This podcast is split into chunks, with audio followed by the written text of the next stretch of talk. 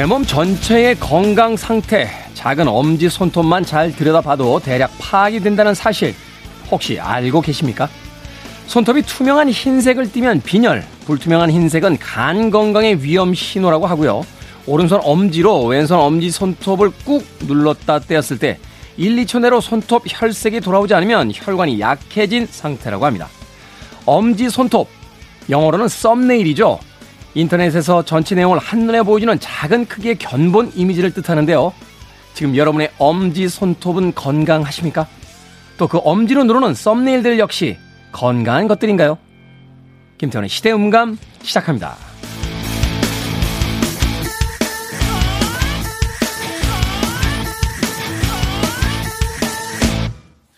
그래도 주말은 온다. 시대를 읽는 음악 감상의 시대음감 김태훈입니다. 오프닝에서 이야기 드린 엄지 손톱, 오른쪽 엄지 손톱으로 왼쪽 엄지 손톱만 살짝 눌러봐도 건강 상태를 알 수 있다. 이 이야기가 나갔을 때 여러분들 중에 10명 중에 두세 명쯤은 본인들의 엄지 손톱을 눌렀다에 저의 귀한 500원을 걸어보도록 하겠습니다. 사람들은 자신의 건강에 대해서 꽤나 궁금해 하죠. 하지만 그 궁금한 만큼 건강을 위해서 노력하는 것은 그렇게 많지 않은 것 같습니다. 삶에서 가장 중요한 것은 건강이다 라는 이야기를 수백 번도 더 넘게 듣게 됩니다만 막상 우리들의 건강을 위해서 열심히 노력하는 것은 없을 때 작은 병이라도 찾아오게 되면 자기 자신에게 자기 몸에게 조금 미안한 그런 순간을 맞기도 합니다. 한편으로 인터넷에서 전체를 축약한 하나의 이미지를 보여줄 때 그것을 썸네일이다라는 표현으로 쓰기도 하는데요. 작은 것을 통해서 큰 것을 볼 수 있다는 것, 이것 역시 시사하는 바가 없지 않아 있는 것 같습니다. 몸의 건강이라는 것도 작은 습관을 통해서 이루어지고요. 그 안에 내용도 하나의 이미지를 통해서 보여질 수 있듯이 삶을 사는 그 매 순간 하나하나의 행동들이 우리들의 삶을 구성한다는 것 다시 한번 생각해 볼 지점이 아닌가 하는 생각이 드는군요. 자, 김태현의 시대 음감, 시대 이슈들 새로운 시선과 음악으로 풀어봅니다. 토요일과 일요일, 일라디오에서는 낮 2시 5분, 밤 10시 5분 하루에 두 번 방송이 되고요. 한민족 방송에서는 낮 1시 10분 방송이 됩니다. 팟캐스트로는 언제 어디서든 함께 하실 수 있습니다. Quiet Riot의 음악 듣습니다. Metal Health.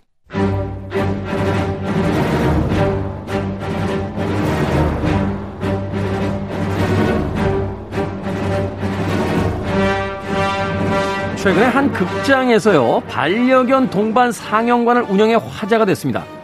놀랍게도 반려견들은 다소곳하게 앉아서 간식을 먹거나 주인의 무릎에서 편안히 잠이 들었다고 하는데요. 소리를 내서 대화를 하고 앞좌석을 발로 차서 눈총을 받는 인간들보다 개들의 관람 매너가 훨씬 훌륭했다 하는 평이 이어졌습니다. 국내의 반려동물 인구 1,500만 명의 시대. 극장도 이렇게 변화합니다. 우리 시대의 영화 이야기, 영화 속 우리 시대의 이야기, 무비 유한 최강희 영화평론가 나오셨습니다. 안녕하세요. 예, 안녕하세요. 자, 최근에는 관크라고 하더군요. 관객과 critical의 줄임말이라고 하는데 타인이 영화나 연극 등을 관람하는 것을 방해한다 하는 뜻의 아. 신조어라고 합니다. 중앙의 평론가는 가장 피하고 싶은 관크 유형이 있다면 어떤? 아, 저, 저 최근에 관크 당했어요. 어떤? 그 연극을 보러 갔는데 이제 제가 일부러 그 뒷사람 방에 안 주려고 뒷자리가 없는 그 좌석을 예매했거든요. 네. 근데 누가 툭툭 치는 거예요, 저를. 맨 뒤에서? 뒤에서요. 음. 네, 이렇게 어깨를 툭툭 쳐요. 그래서 봤더니 어디서 오셨는지 한 관객분이 저한테 저 움직이지 말아주세요 그러는 거예요. 저한테. 네. 그래서 네? 하고 이렇게 봤더니 뒷좌석에 사람이 없는데. 음. 그래서 원래 앉는 자리가 아닌데. 예, 예. 쩔로 가는 거예요. 어. 그러면 내가 제가 그 자신의 시야를 가리는 것도 아닌데 음. 움직이지 말아주세요라는 말을 해서 저는 그 상태로 계속 얹자놨죠. 아니 왜 사람 관객으로서 이 관람을 하고 있는 정상적으로 관람을 하고 있는데 움직이지 말라니 그러면 무슨 망부석처럼 가만히 있을 수 있는 사람이 있습니까? 조금씩 조금씩 움직이잖아요. 근데 그거를 갖다가 그렇게 하니까 오히려 제가 관크 여기서 나오는 관크를 당한 거죠. 음. 예. 본인이 당했다. 예, 이 사람은 제가 자신의 관람을 방해한다고 생각하고 와서 저한테 어, 방해하지 말아주세요라고 얘기한 건데 사실은 그분이 저의 관람을 방해한 거죠. 재밌네요. 예, 예, 예. 그러니까 이런 상황들이 간혹 있어요. 그러니까는 뭐랄까. 이, 게참 애매한 게요. 예, 예, 예. 극장에서 저도 이제 영화를 이렇게 보러 들어가면 앞좌석에 이제 사람이 앉았는데 네. 이게 사실은 이제 영화관의 구조의 문제일 수도 있어요. 이게 음. 높낮이도 좀 줘야 되고 이제 뒷좌석과 앞좌석을 할 때 이제 사이사이로 이렇게 배치를 해서 네. 상대 뒤통수가 내 이제 시야에 안 걸리게 해주는 이런 좀 네. 걸 해야 되는데 앞에 키가 큰 사람이 앉아 있으면 안 보이죠.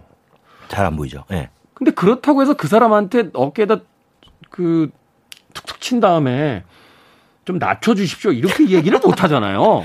아니, 뭐, 못 하죠. 그렇죠. 예, 예, 예. 그 사람이 고개를 자꾸 이렇게 왼쪽으로 갔다 오른쪽으로 갔다 한다고 해서 제가 움직이지 말라고 얘기할 수도 있는 것도 아니 그건 뭐 어쩔 수가 없는 상황인 그럼요. 거잖아요. 아, 이건 신체 자유가 있는데, 그런 고개를, 뭐, 이를테면 어떤 사람은 습관적으로 약간 오른쪽으로 기울어서 볼 수도 있고. 그렇죠. 그러니까는 어느 정도 이제 움직이는 건 불가피한 건데. 그러니까 그 사람의 관람의 네. 어떤 그러니까 남한테 그 피해를 주는 건지 모르겠습니다. 어찌됐건 제 앞자리에 앉은 사람인데 그 사람이 그렇게 해서 내 관람을 방해했다고 그 사람이 뭘 잘못한 건 아닌 것 같아요. 제가 네, 생각하기에도 네, 네, 네, 그냥 뭐 어쩔 수 없다. 뭐 인생이라는 게 언제나 운이 좋을 때만 있는 건 아니니까 음. 저도 최대한 그러면 이제 고개를 뭐 이분이 오른쪽으로 가 있으면 왼쪽으로 가서 본다든지 뭐 이런 방식으로 이제 보게 되는 건데 아 근데 왜 어느 순간부터 우리 사회에 뭔가 양해라든가 그 관용 있죠, 관용. 타인에 대한 관용. 그냥 그 사람은 뭐 일부러 그러는 것도 아니고 저 사람이 그냥 자기 편하려고 저러는 건데 크게 자신한테 직접적인 피해가 오지 않는 한 그냥 봐주는 거죠. 그냥 관용하는 거잖아요. 음. 근데 이제 그런 특수한 상황에서는 이 관용하는 마음들이 너무 줄어든 게 아닌가. 그냥 좀 자기가 보기에 거슬려요. 그냥. 음. 그러면 거슬린다고 얘기를 하는 거예요. 거슬 거슬리는 것도 본인이 거슬리는 거는 본인 문제일 수도 있잖아요. 저도 사실 또 이런 음. 것도 있어요. 옆에서 이제 자기 딴엔 조용히 문자합니다. 음. 근데 그 휴대폰 불빛 계속 들어오거든요. 음, 음 그렇죠. 예. 이게 참 뭐라고 말하기도 그렇고. 음. 왜냐면 뭐 그렇게 길게는 안 했습니다만 저도 이렇게 휴대폰에 갑자기 번쩍하면은 이렇게 한번 확인쯤을 하고 이렇게 다시 껐던 기억들 같은 것도 있고. 음. 그러니까 이게 참 애매한 것 같아요. 또 최근에 그 논란됐던 거 있어요. 어, 극장에서 햄버거를 드셨대요, 어떤 분이. 아, 관람 중에? 관람 중에. 근데 이제 그걸 가지고 뭐라고 했다는 거죠. 아. 근데 생각해보니 극장에서 뭐 핫도그도 먹고 팝콘도 먹고 다 먹잖아요. 아, 그렇죠. 근데 이게 극장에서 안 파는 음식을 사가지고 들어왔다라고 해서 또 욕을 할 수는 그건 이제 극장 측에서 아, 뭐라고 할수 그렇죠, 있지만 그렇죠. 예, 예. 관객 입장에서 뭐 극장에서 파는 팝콘이나 햄버거나 뭐 그게 그게 크게 예. 다르겠습니까? 그렇죠. 예, 그러니까 예. 극장에서는 외부 음식 반입하지 말라는 건 자기들 매점 써라. 네. 어, 자기들의 수익성을 보장받아야겠다. 음. 뭐 이런 거지 사실은 관람 문화하고는 별로 상관이 없는 것 같고. 그럼요. 네. 그렇게 따진다면 과연 이분이 햄버거를 먹은 행위가 극장 쪽에서 제지를 할 수 있는 부분이긴 합니다만 관객 입장에서 몰라요. 뭐 소리를 우걱우걱 내면서 먹었는지 모르겠지만 음, 음. 이분 입장에서는 또 아니 극장에서 팝콘하고도 핫도그 먹으라고 허가해 줬는데 내가 먹는데 왜 당신이 뭐라고 그래라고 하면 또 할 얘기 없는 거잖아요. 할 얘기가 없죠. 뭐 예의상 좀 조용히 드세요. 이게 조용히의 기준이 예, 어디까지입니까? 뭐 예, 뭐 이렇게 얘기할 수도 있는 거고. 그렇죠. 그래서 뭐 그런 거예요. 그러니까 사실 그런 논리라면은 어, 영화 보면서 앞에 분이나 옆에 분이 짜장면 먹어도 할 말은 없어요. 그건 이제 사회적 상식이라는 게 있는 예, 거니까. 예, 예. 예. 자, 오늘 어떤 주제를 가지고 영화들 만나 봅니까? 네, 이제 뭐 이제 여름 피서철이 됐죠. 어, 휴가철, 뭐, 피서, 피서 가시는 분들도 많고, 7월 말이니까, 에, 그런 분들이 이제 보면은 또 기시감이 들거나 또 휴가를 가고 싶어 할 만한 그런 영화들이 아닌, 음. 어, 피서 휴가를 주제로 하지만 피서 휴가는 직접적인 연관이 없는. 관련은 없는. 그런 영화들을 한번 골라봤습니다. 그렇군요. 사실 이제 피서와 휴가를 주제로 한 영화다라고 하면 이제 대략 이제 이 시기쯤 음, 많은 프로그램들에서 이제 특집으로 해주니까 네. 최강의 평론가는 거기서 한 번 더 비껴가서 네. 피서와 휴가를 소재로는 다루고 있지만 예. 예. 그것이 주요한 주제는 아닌 영화들. 예, 예, 그렇죠. 그렇게 이제 골라오셨어요. 예, 예. 첫 번째 영화 어떤 영화입니까? 아, 첫 번째 영화는 이제 그 기타노 다케시 감독의 1999년작인데요. 꽤 오래전 영화네요. 기꾸지로의 여름. 기꾸지로의 여름. 예. 음. 이거는 이제 휴먼 코미디입니다. 진짜 웃기죠. 예. 여기 이제 꼬마의 그 아홉 살 소년이 주인공인데 이 친구가 이제 방학을 맞아서 여름 방학. 네. 근데 여름 방학이 됐는데 이제 엄마 아빠는 안 계시고 집에 음. 안 계세요 아예. 음. 엄마는 예전에 자기를 두고 돈 벌러 나가서 돌아오지 않고 음. 할머니하고 사는데 어 할머니도 일 때문에 바쁘시고 얘랑 음. 놀아줄 사람이 없는 거예요 동네에. 네. 그런데 뭐 친구들밖에 없겠죠. 그러면 친구들한테 놀자 하고 찾아가면 전부 다 엄마 아빠 차 타고 어디 피서지 가고 음, 음. 다 놀러 가는 거예요. 다. 음, 음. 그러니까는 이제 이 동네에 이제 외톨이로 남았죠.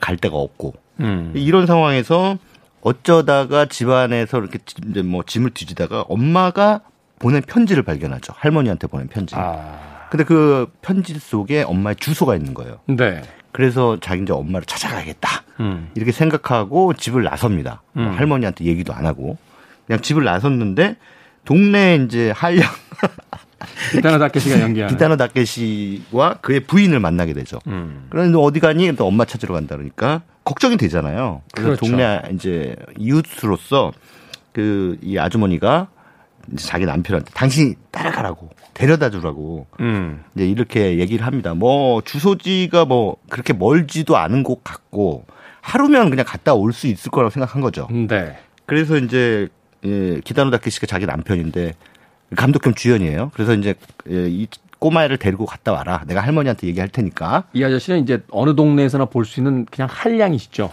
예, 전직 야쿠자.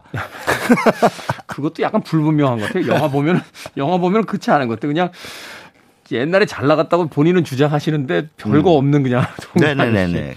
그 아니요 진짜 한심한 돈만 생기면 무조건 뭐 도박으로 다 날리는. 경마하시잖아요. 예, 예, 예. 그래서 이제 경, 정확하게 얘기하면 경마가 아니라 경륜. 경륜, 경륜. 네, 여기서 이제 어, 그래서 차비도 없고 뭐 돈도 없으니까 돈, 돈이나 내놔라 했더니 이제 부인이 와이프가 이제 조금 줘요. 음. 용돈 좀 쥐어주고. 음. 그래서 이제 애를 저기 엄마 있는데 데려다 줘야 되는데 그 주소지로 데려다 줘야 되는데 가다가 이제 경륜장으로 세죠. 그래서 이제 자기한테 모처럼 생긴 돈을 거기서 이제 이렇게 배팅을 하는데 네. 아, 이 꼬마애가 너 숫자 하나 두 개만 불러봐. 딱 해서 꼬마애한테 얘기했더니 이 아홉 살 소년이 숫자 두 개를 말했는데 그게 대박이 난 거예요. 음. 그리고 엄청난 돈을 벌었어요.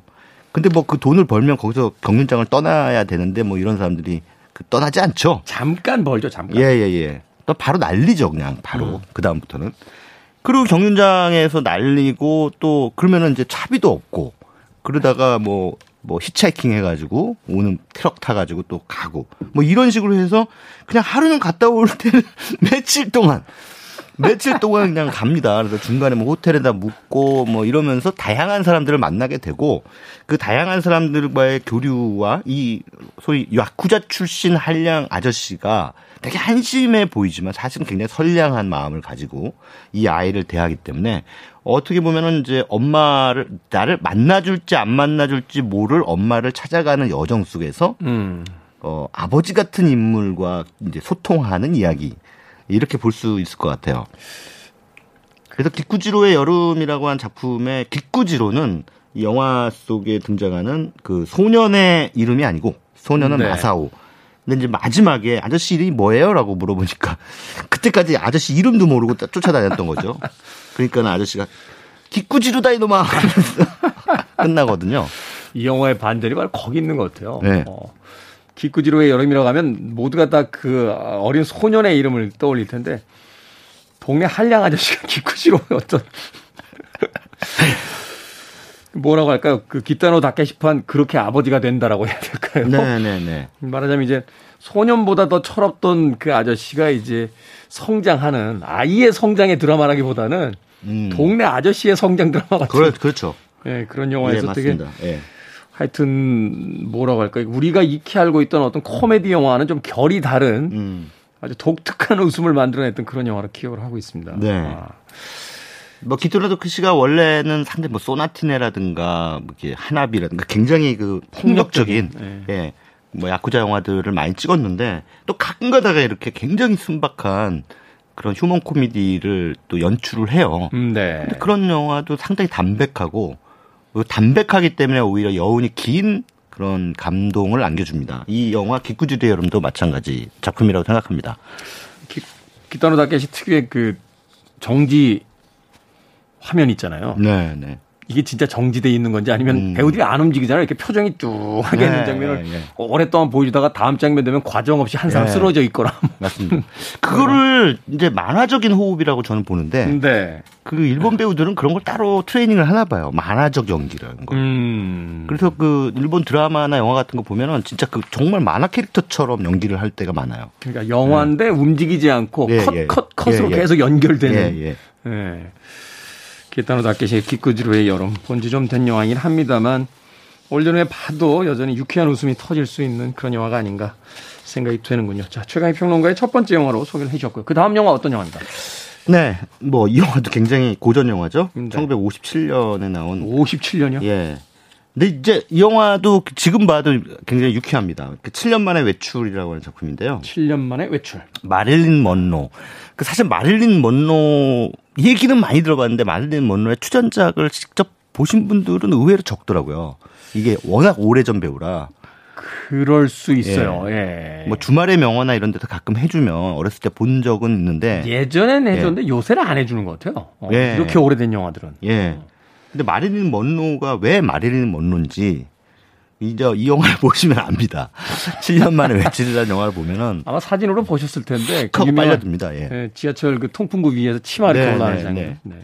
오 정말 매력적이죠. 음. 근데 이 영화의 그 주인공 그톰 위에르라는 배우가 맡은 어, 리처드라고 하는 그 출판사 편집인 이 사람의 눈에도 마릴린 먼로는 이제 그 진짜 어 어마어마한 그런 매력의 소유자로 보였죠. 근데 하필 그 자기 집 2층에 살아요. 네. 근데 이제 어 여름을 맞아 아내와 이제 아이들이 휴가를 갑니다. 피서를 가요. 음. 이 남자 리차드만 빼놓고 좀 바쁘다는 이유로 음, 마감을 이제 예, 일을 해야 되니까 예, 마감을 끝내놓고 합류하기로 하고 예, 가족들이 먼저 피서지를 떠나죠. 혼자 남는 거죠. 그게 이 사람한테는 휴가입니다. 근데 가족들 모처럼 혼자가 됐다. 떨어져서 혼자가 된다. 근데 아니 이게 웬 떡? 그 2층에 마릴린 먼로를 발견해요. 마릴린 먼로가 그 화분을 떨어뜨리면서 우연치 않게 보는데 너무너무 아름다운 거예요. 매력적이고. 네. 그래서 이제 어 어떻게 하면 저 여자를 한번 꼬실 수 있을까? 바람을 한번 펴볼까? 예, 예, 예. 뭐 온갖 망상을 합니다. 음. 온갖 망상을 하고 이제 자기 집에 이제 초대까지 하는 그런 상황이 이제 펼쳐지는데 어 이제 아, 그 라우마니노프 피아노 협주곡을 딱 준비를 하죠. 자기가 뭔가 그 교양이 있는 남자라는 음. 걸 과시하기 위해서. 그래서 이제 그 마릴린 먼로가 집에 초대를 받아서 딱 오는데 그거를 일부러 탁 틀어놓죠. 아 라흐마니노프 이러면서 이거 이곡 라흐마니노프인데 어, 아세요? 딱 하니까는 이제 마릴린 먼로가 거기서 딱 대사를 하죠. 노래가 없는 걸 보니 클래식이군요. 그러면서 백치미의 진수를 보여줍니다. 그러면서 이제 이 주인공의 리차드가 아, 이 마릴린 몬로와의 어떤 불온한 하룻밤을 꿈꾸면서 음. 벌어진 이야기를 코믹하게 다루고 있는 네. 빌리 와일더라고 하는 할리우드 거장 감독 예전 거장 감독이죠. 이 사람의 이제 아, 유명한 감독이죠. 대표작이죠. 네, 빌리 네. 와일더 뜨거운 것이 좋아라든지 뭐 예, 예. 7년 만에 외출도 뭐 그의 대표작이기도 예. 하고요. 예. 그래서 이 영화 원제가 원래 제목이 The Seven Year Itch. 그래서 Seven Year Itch라는 것은 이치가 가려움증이라는 뜻이고요. 네. 7년이라는 뜻이니까 아, 결혼한 지 7년 정도 되면 가려움증이 생긴다. 그뭐 결국은 이제 바람을 피우고 싶은 욕망이 생긴다. 음. 아, 이런 뜻이겠죠. 그래서 이 영화에 리차드가 결혼 7년 차, 어, 이제 남자로 나오죠. 음. 네, 그래서 이제, 근데 이게 한국에서는 7년 만에 외출이라고 하는 제목으로 어, 바뀌어서 공개가 됐죠. 그렇군요. 이 영화 저도 예전에 봤던 기억이 나는데 영화사에 길 나온 명작이기도 하고 또 그 지하철 통풍구 위에서 이렇게 바람이 올라올 때 그 치마를 이렇게 내리는 네네네. 네, 네. 그 장면은 뭐 사진으로서 다 보셨을 것 같은데 그건 아마 그 장면은 인류가 멸망하지 않는 한 영원히 남을 것 같아요. 음, 근데 네. 그 장면 때문에 이혼했어요. 마릴린 먼로.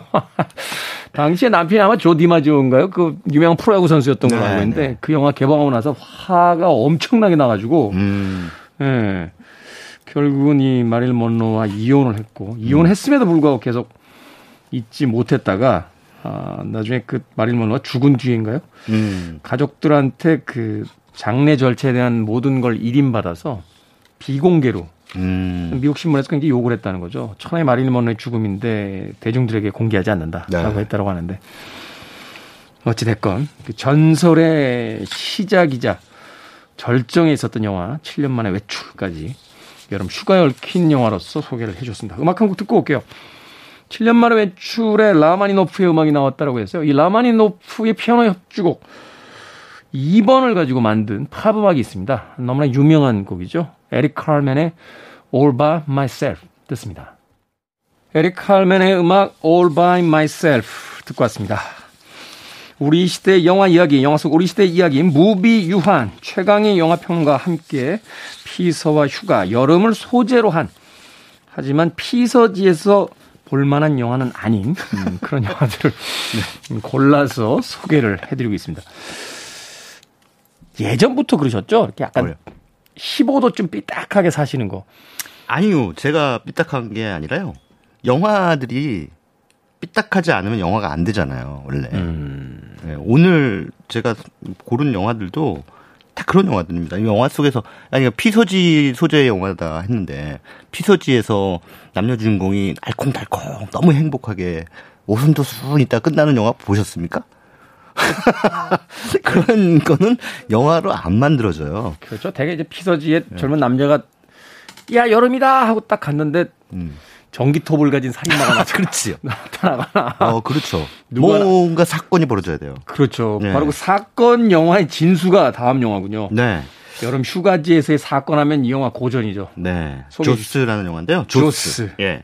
그 스티븐 스필버그 감독의 뭐 이 어, 할리우드에서 최초의 블록버스터로 또 분류되는 작품이기도 해요. 블록버스터 소개 좀 해주세요. 이 블록버스터의 그 어원 여러 가지 있잖아요. 블록을 날려버리는 영화 해가지고 블록버스터인데 한 블록을 날려버릴 정도로 그렇게 흥행적으로 큰 성공을 처음부터 기획을 하고 음. 많은 제작비를 투여해서 어 거기에다가 이제 맞추는 그런 흥행 전략 그런 것들을 이제 대규모 음. 어 예산이 들어간 영화들 상업 영화들을 이제 블록버스터라고 하죠. 그러니까요. 이제 이게 뭐 조스란 영화가 그 최초의 블록버스터라는 그 수사를 쓰게 됐죠. 사용하게 된. 네, 네. 음. 근데 뭐 영화 보면 지금 입장에서 보면 저게 본 블록버스터 이런 생각이 들 수도 있어요. 사실 제작자들 입장에서는 네. 그냥 현금을 벽돌처럼 쌓아가지고 네. 계속 낭비한다고 해서 블록버스터라는 목표를 예, 쓰기도 예, 했다는데 예.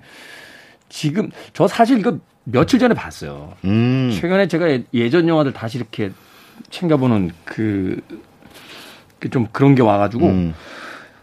저, 20세기 초반에 흑백 영화부터 이렇게 다시 하나씩 다 명작이라고 했던 것들 다시 보고 음. 있는데, 그냥 조수도요, 몇 장면 안 나와요. 이게 왜 블록버스터지? 근데 당시에는 이게 돈이 엄청나게 들어갔던 네, 네. 어. 아 근데 돈을 다 어디다 썼는지 모르겠어요. 왜냐하면 이 영화 조스가 식인상어가 이제 나오는 영화잖아요. 네. 근데 영화 보신 분들은 아시겠습니다만 식인상어가 그 뒷부분에 잠깐 나오는 거 말고는 실제로 안 나와요. 아니 물론 매우 자주 나오죠. 하지만 그것은 조스를 보여주는 장면이 아니라 그 조스가 유명한. 보는 인간 그 인간의 다리. 그 유명한 시점샷이라고. 예, 시점샷이라고 하죠. 어. 그래서 거기에 이제 조스가 나타났다라고 하는 그거를 조스 테마곡이 있어요. 빠밤. 예, 예, 예. 빠밤. 유명하죠. 네. 빰빰빰빰빰빰. 예. 네. 그거 이제 속도감도 조스가 인간에게 다가오면 다가올수록 이제 템포가 빨라지죠. 어. 예. 뭐 그러다가 이제 슉 다른 데로 꼬리 이제 방향을 전환하면 휘리링 하면서 아니 그 음악이 조스 역할을 한 거죠. 그러니까 그 그러면서 스티븐 스필버그는 사실은 조스를 몇 번 안 보여준 상태에서 공포감을 극대화하는 그런 연출 아주 정말 기가 막힌 연출이죠. 음. 근데 그거를 뭐 요즘은 사실은 뭐 공포 영화에서 많이 쓰죠. 그 이 시점샷을 시점샷을 많이 쓰고 어 또 이런 그 괴물 같은 뭐 조스 같은 또 공포의 대상이 등장할 경우에는 또 거의 반드시 그런 시점샷을 쓰고 여러분들 잘 아시는 봉준호 감독의 괴물 같은 영화도 괴물에서도 시점샷이 나오죠. 예, 처음에 한번 괴물이 풀샷을 한번 보여주고 자 괴물 이렇게 생겼습니다 하고 보여주고 그 다음부터 다 시점샷입니다. 음. 그러니까는 그걸로 제작비를 아끼는 거예요 사실. 음. 네.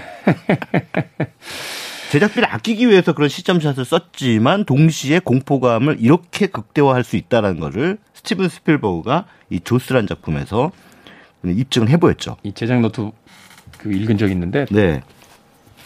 조스가 계속 고장이 나가지고요. 그래가지고 촬영이 안 됐다는 거예요. 그래서 아 이러다가 이제 제작 기간을 못 마치겠다. 네. 그래서 냈던 아이디어가 이제 시점샷이었다라는 음. 이야기.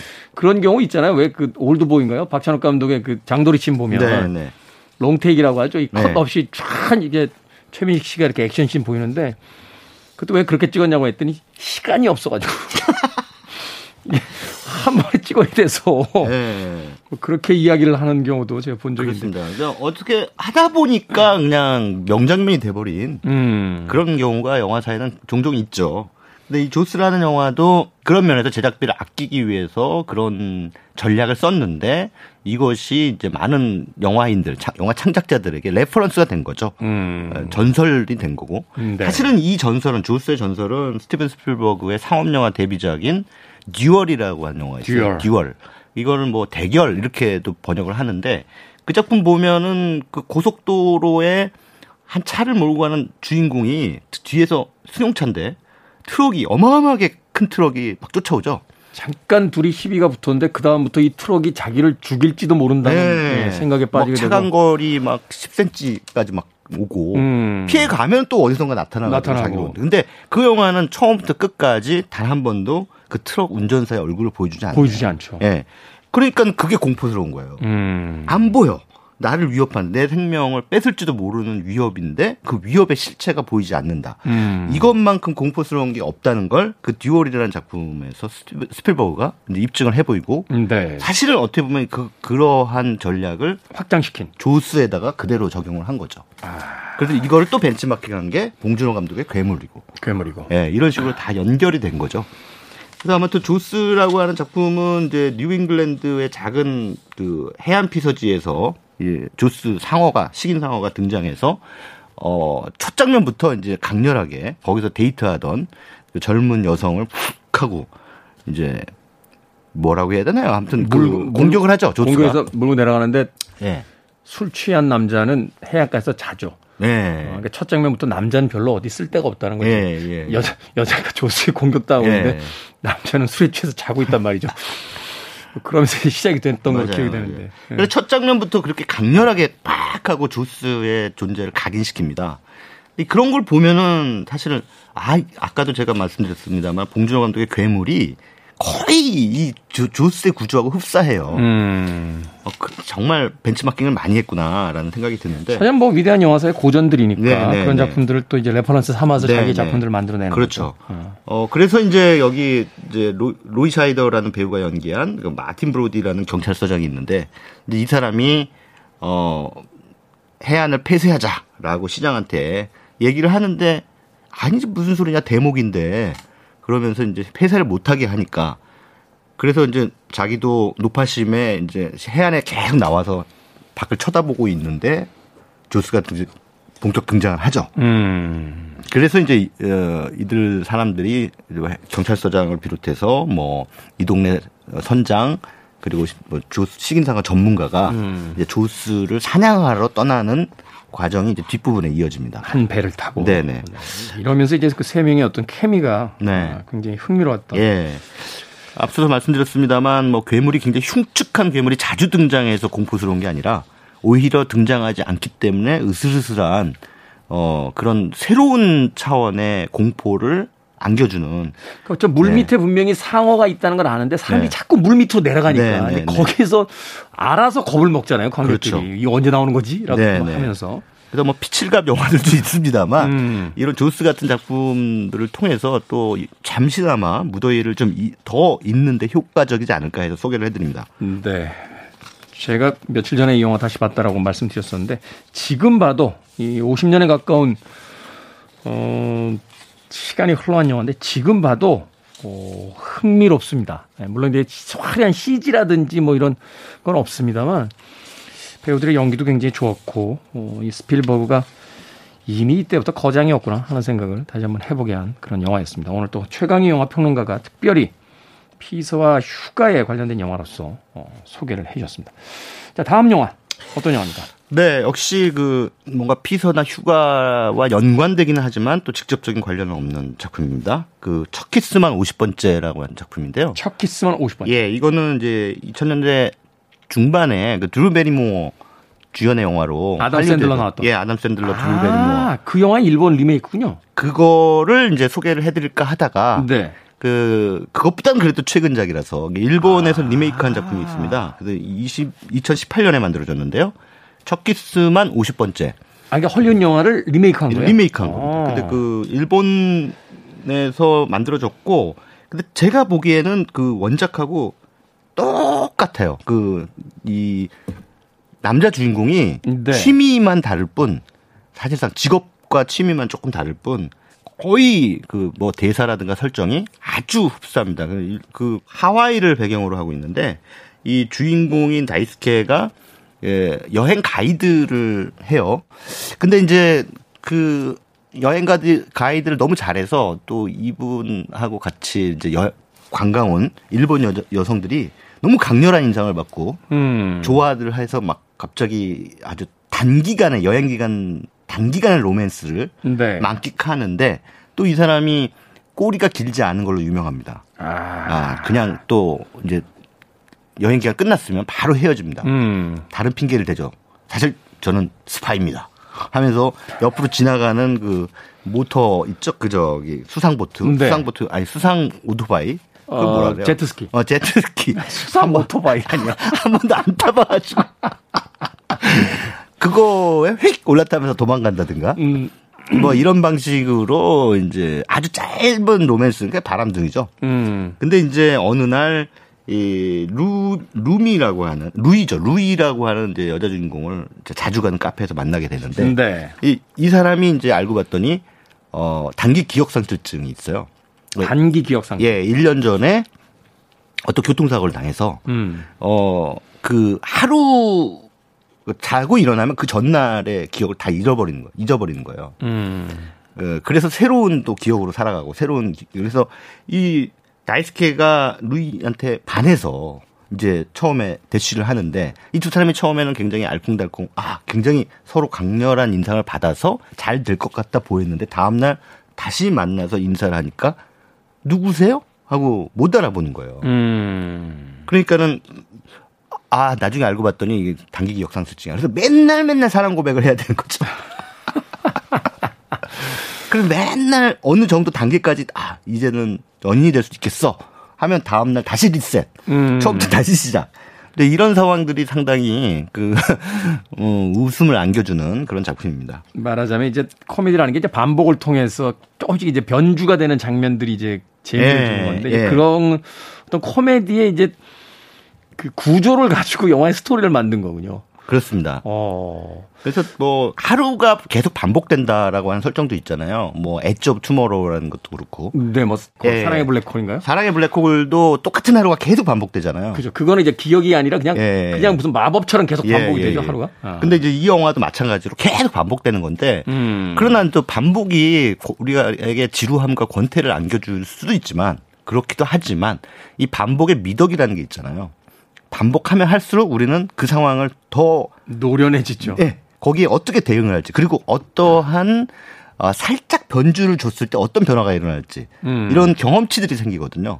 한편으로는 이런 생각도 들 것 같아요. 내일이 또 있으니 오늘 좀 실패하면 어때? 맞아요. 예, 바로 예, 그겁니다. 예, 예. 예. 그냥 일부러 한번 실패해 보는 거예요. 어, 막 과감한 방법. 예, 예, 여기서 전 이 영화 못 봤습니다만 네. 그 원작 보면은 막 이렇게 과감하게 갖다 따기도 막 그렇죠.